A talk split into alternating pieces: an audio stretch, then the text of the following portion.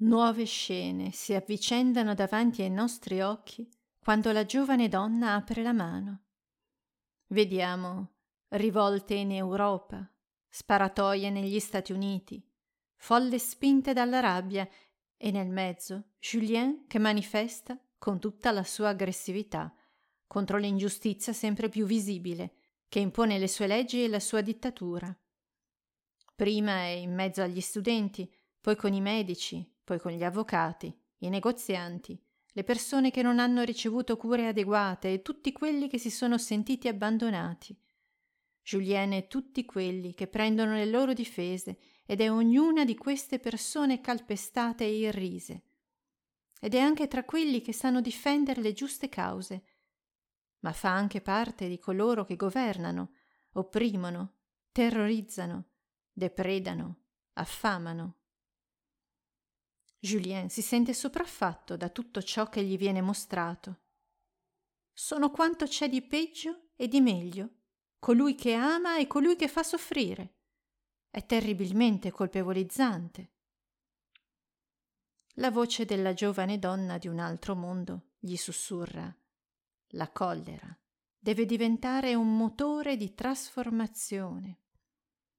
Se tu e gli altri abitanti della terra continuate a essere arrabbiati, vi impedite l'accesso a quanto vi rende potenti, la vostra anima, il vostro spirito. Senza di essi non farete altro che dare potere agli avversari. Essi si nutriranno delle vostre energie che hanno avuto l'intelligenza di provocare. Stabilirete al potere gli stessi esseri contro i quali lottate e creerete precisamente il mondo che non vorreste più avere. Le scene ora sono scomparse e Julien è qui, impotente. Quindi se non faccio nulla, sono responsabile di ciò che accade nel mondo e se invece faccio qualcosa, sono comunque responsabile. Mi stai prendendo in giro? Non si ode alcuna risposta. Nel silenzio greve, un suono semplice, proveniente da chissà dove, riesce a placare Julien, che scoppia a piangere improvvisamente, balbettando. Mi dispiace tanto. Non so più che fare o non fare. Sono così smarrito. Disperarsi non serve a niente. Vediamo semmai come procede la storia degli umani. Io sono il portavoce di un gruppo di creature di altri mondi che hanno l'obiettivo di aiutare l'umanità di cui sei parte.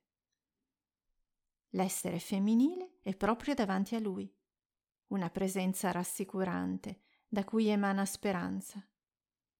E continua. Molti dei vostri anni or sono in accordo con i signori del karma e con la gerarchia, abbiamo deciso di ritardare certi eventi che vi avrebbero completamente destabilizzati. Questo tempo supplementare di un centinaio dei vostri anni doveva consentirvi di diventare più consapevoli delle vostre possibilità. Oggi non possiamo fare di più, però siete pronti e malgrado le apparenze sembrino sfavorevoli Pensiamo che ce la farete. Ce la faremo a fare cosa esattamente? A liberarvi della paura e dei condizionamenti che vi sono stati inculcati moltissimi anni terrestri or sono. Un condizionamento di che genere? E messo in atto da chi? chiede Julien, sempre più attento e interessato, ma anche sempre più inquieto. Da coloro che vi dirigono, e di cui ignorate completamente l'esistenza. Vi hanno fatto credere di dover obbedire a leggi e regole create da loro, che sono i primi a non rispettarle. Insinuano che se non fate così verrete puniti in qualche modo, sarete incompresi dai vostri cari e da coloro che obbediscono, o relegati ai margini della società, perdendo l'appartenenza al gruppo. Vi ritroverete soli, o almeno questo è quello che crederete. Per un po' porrete resistenza e poi però se non avrete nel frattempo riconquistato il vostro vero potere, rientrerete nei ranghi, fiaccati e spaventati dalla solitudine. L'odio non serve. Non è di questo che avete bisogno.